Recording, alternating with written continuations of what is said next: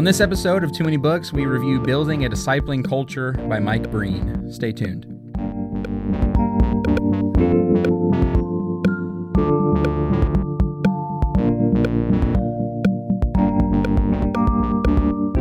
Hello, everyone. Welcome back to the Too Many Books podcast, a strongchurch.org podcast where we talk about the stack of books uh, sitting on your desk or nightstand and tell you which ones you should move to the top or ignore altogether. I am your host, Jack Dodgen, joined as always by co host Jack Wilkie. Jack, how are you doing? Doing great. How are you? I'm doing really well. I like the the uh, the weather change Though, uh, as we were discussing before the episode began with the beard and now flannels, I am lumberjack everywhere. Nickname I did not intend to inherit when the beard thing came through. Uh, something you did not warn me about when I grew the beard, but uh, yeah, it it does come with the territory. But I'll take the. But hey, it's a trade off for keeping your face warm, so it works. That's right. That's right. Um, today we are reviewing uh, building a discipling culture, which is very similar to the the last episode's recording uh, of creating community. I assume, uh, though there are going to be differences, I'm sure, and you'll you'll enlighten us to what those are. But um, just like the authors themselves, we've been on a kick of reviewing books that deal with small groups and kind of getting people into relationships uh, with one another.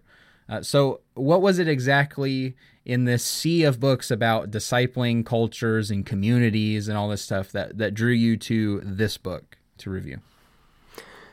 Well, uh, of all the books I've been reading this year, I'd say at least half of them have kind of been in this vein of thinking church a different way. That basically getting people in on Sunday morning to hear a sermon in a class isn't going to cut it. We've got to go beyond that. We've got to get hands on in training people and I've agreed with every one of them. Uh, some of them have really changed my view on things and helped me see a more biblical picture of what we're uh, supposed to be.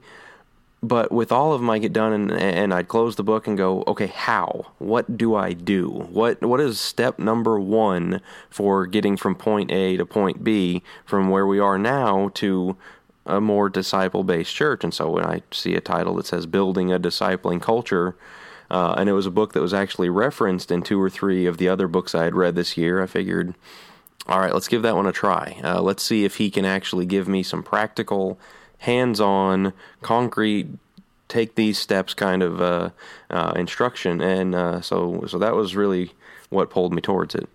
Uh, and it just based on the t- you know building a culture and especially what you said of it was referenced in several of the books you read that's normally a really good sign of hey here's a guy mm-hmm. who actually had some ideas on this and we're, right. we're co-opt and build off of it uh, mm-hmm. here's here's the description of this book uh, we often wonder what jesus will ask us when we meet him face to face we believe that some of his first questions will be about discipleship how have we followed his great commission to make disciples? How many disciples did we raise up to do greater things than we ourselves achieved?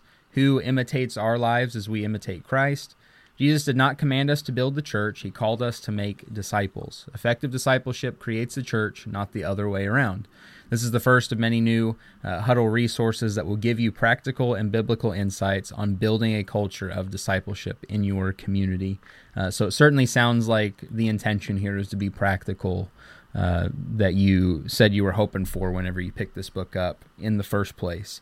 Uh, did it achieve those things? Let's let's find out. What did you like about this book?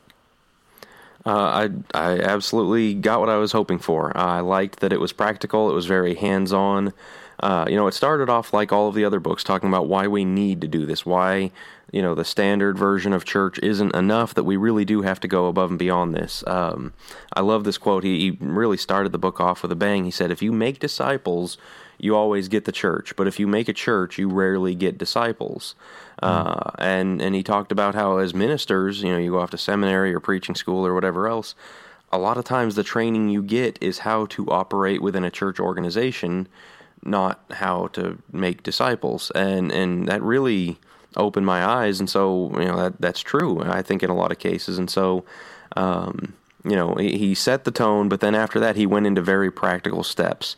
Um, he talked about, you know, with your review of Andy Stanley's, uh, there's a lot about small groups. Um, Breen here went one step further, a little more microscopic, zooming in on what he called huddles. Uh, You get four to eight people together, um, and you know what a huddle does, and he would walk you through of the the meetings they have. You know, like a football huddle, you get a few people around for a very specific purpose, uh, and you're teaching them how to walk with Jesus every day, how to um, you know really review their lives and, and help them grow and then help them you know as as that huddle grows and over time the goal for it is to get them to where they can go and do their own thing. They can go be a part of another huddle and start and teach others to do the same, teach others to walk with Jesus, teach others to to reach out and uh, follow Jesus as well. And so, uh, again, very practical, uh, very useful. He talked about the balance between invitation and challenge. You want to be inviting people into a relationship and giving them that relationship and loving them and caring about them, but then challenging them. Uh, and I think a lot of times we fall on one side or the other where we're constantly challenging people to do more in their service for Christ. And then it's okay, go home and, and do something about that. Or mm-hmm. we're trying to build relationships, trying to be nice to people and treat them well and love them and make them feel comfortable. But sometimes that challenge gets dropped off. And so with these huddles, you have to do both. You're building relationships with people, but you're challenging them to grow and showing them how to do it. And uh, and so it was very practical. Um, I like the. Uh, in, oh, go ahead. Uh, sorry about that. I, I like the uh, that focus on challenge and relationship are not uh, at odds with each other, but are are both necessary to have. You, uh, I think there's a lot of, uh, and and you were kind of saying this here that. Um, that we maybe shy away from challenges sometime because oh it's going to push the people away and we can't mm-hmm. do the mm-hmm. relationship then or we need to really really focus on the relationship and so if we're spending all this time doing the fun stuff we don't really have time for here's where we get serious now and mm-hmm. go into it so I'm, I'm glad he set that up i do have a i have a question for you if you're all right with that do yeah. you know anything about his background because he's he's going into you know groups of four or eight you said with the huddles mm-hmm. uh, and we were talking about andy stanley's book there's you know thousands where he's at and it's a right. big network uh, does he preach anywhere do you know? You know, he I, I think he's done mission work around Europe. Uh, he referenced, and so I'm not okay. quite sure what his current situation is.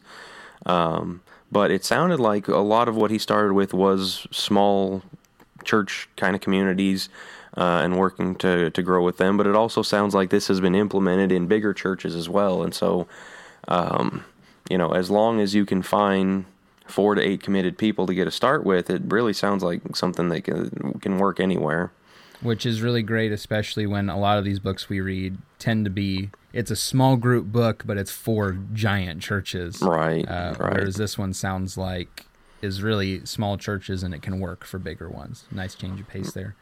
Uh, mm-hmm. Were there any other things you liked? Uh, yeah. Uh, so one other thing on the practical, he um, he not only talked about a, a, huddle and how to establish it, but the language of the huddle. And I don't think I'd use everything that he used, but he made it very simple. And, and to keep it simple is easy to remember, and it's easy to teach other people so they can teach others. And so he used hmm. shapes. Uh, there, you know, he used a circle as kind of the cycles of our Christian life. Of there are going to be, you know, times of study and reflecting on God's word, and then repenting and growing and changing in the areas where we're weak, and then kind of you know, uh, and so the the whole circular thing was the the cycle of our relationship with God's word that just we reset over and over. Uh, the triangle of our Christian life has to be balanced with, between three points of inwardly with our church family, outwardly with the lost, upwardly with God. Uh, and so that's really easy to remember, really easy to teach, really easy to show others how to implement that in their lives. So I thought that was a, a really brilliant, useful thing that uh, that I could take away and and implement. Yeah, absolutely. Uh, and ba- just based on what I'm hearing so far, I'm interested in the book, and so I'm wondering. One. I'm wondering if there's going to be anything here with the dislikes that maybe pushes me away. I think of the dislikes, it's it's very hard to give dislikes on this book because all he's doing is he's not coming out and saying this is the way it has to be done. He's saying here's how I've done it and how it's worked for me. And so I can say, well, I'm not going to implement that, or I don't like that as much, or that, that wouldn't work for me, or I don't know why you would do that. And so that's kind of the extent of the dislike. Uh, there were, you know, all, there's always things doctrinally where you can say, well, he said that, and that's not true, or I, sure. I disagree with, with that. But there wasn't much of that because it was much more practical again. Right. Um, and, and, so, like I said, dislikes only extend as far as okay, I wouldn't use that particular method but I, they weren't bad methods. You know, they weren't bad things, and and so really, yeah, I'd be nitpicking if I if I really pulled anything out that I didn't like. Just the just the personal preference of maybe that is good in theory and maybe in practice where he was, but I don't know that I'd use this part where I'm at, that sort of thing. I mean, right. we're getting to the point where we're hitting critical mass, as we said, of like the community books. And mm-hmm. pretty soon we'll be able to say, I'm going to borrow from this book and then this, this one here and then this one here. And mm-hmm. I think mm-hmm. this is the best strategy to employ. And then right. you can write your own book on the exactly. building a discipling community or something. Mm-hmm. All right. So uh, out of 10, how do you feel about this book? Uh, that's hard. I was uh, I was thinking seven when I came in here, but the more I talked about it, the more I was like, man, that was really good. So, uh, seven seven and a half, eight, somewhere in that range. Um, okay. Just because of it, it, was exactly what it stated to be a very practical, hands-on look at how to do this, uh, and so it, it, accomplished what it set out to do. Uh, made a lot of good, truthful points. So we'll give it seven and a half, eight. We'll give it an eight. Uh, well, that's that is good enough for me to be interested in it. I think I'll check this one out, and I'm I'm interested to know too. And uh, of course, if if either of us do this, we'll be sure to uh, record. There are a number of other books he's written, kind of in this vein, that are similar, and I wonder how that would affect this book if we read all those things together. Do they build on each other? Do they they integrate well, or anything like that? So right. Um, but all right, yeah, pretty good score. If you've got this, uh, throw it to the top uh, and get it read. If you've read it already, let us know what you think about the book uh, in the comments below or send us uh, an email at strongchurchministries at gmail.com uh, uh, or just send us a message on Strong Church or personally if you happen to know us. We love to talk about books. Uh, we're available to iTunes, Google, Android, any apps you get your podcast from. We are there. And if you subscribe, it'll drop right in. You can listen to us on your way to work and uh, be soothed by our wonderful, albeit kind of monotone from both of us, honestly, voices. Yep. But story of my but life. You know what? Uh, that's all right. Uh, uh, be sure to visit strongchurch.org as well for more content to help you uh, become spiritually strengthened. Uh, this has been the show, and we'll see you next time. hold on. Before uh, next month's books. Oh, yes. Okay, next month we are reading. Okay, so let's. Here's a little behind the scenes for everybody listening. uh, we record two at a time, and so with the Andy Stanley one, we're like, oh, we're recording this in the next five minutes, and so we knew. Uh, and I didn't think about it for this one because we're not going to record for another two weeks or f- like a month. We're not going to record for another month. Mm-hmm. So, do you know what book you're reading next? Love Does by Bob Goff. Awesome. And I will give so this Love teaser. by Bob Goff. I will give Go this uh, thing to maybe keep people interested here. It's a New York Times bestseller. I picked it up because everyone I had ever heard said it was the greatest book ever. It mm-hmm. is on track to be my lowest review ever. So we'll just have to see how that goes. Okay, I like that. Uh, here's here's what I'm reading: uh, is "Gay Girl, Good God," and that'll be the one that I have for review next time. It is the second book I've read from a female who uh, grew up uh, in uh, lesbianism uh, and uh, came out of that. The first one I read, she's remained single the rest of her life. Uh, this writer actually.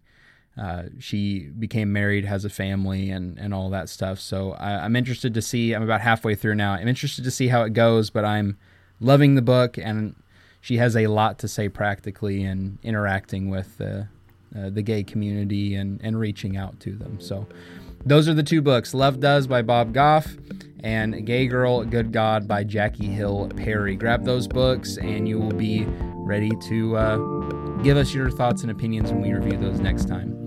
This has been Too Many Books. We'll see you next time.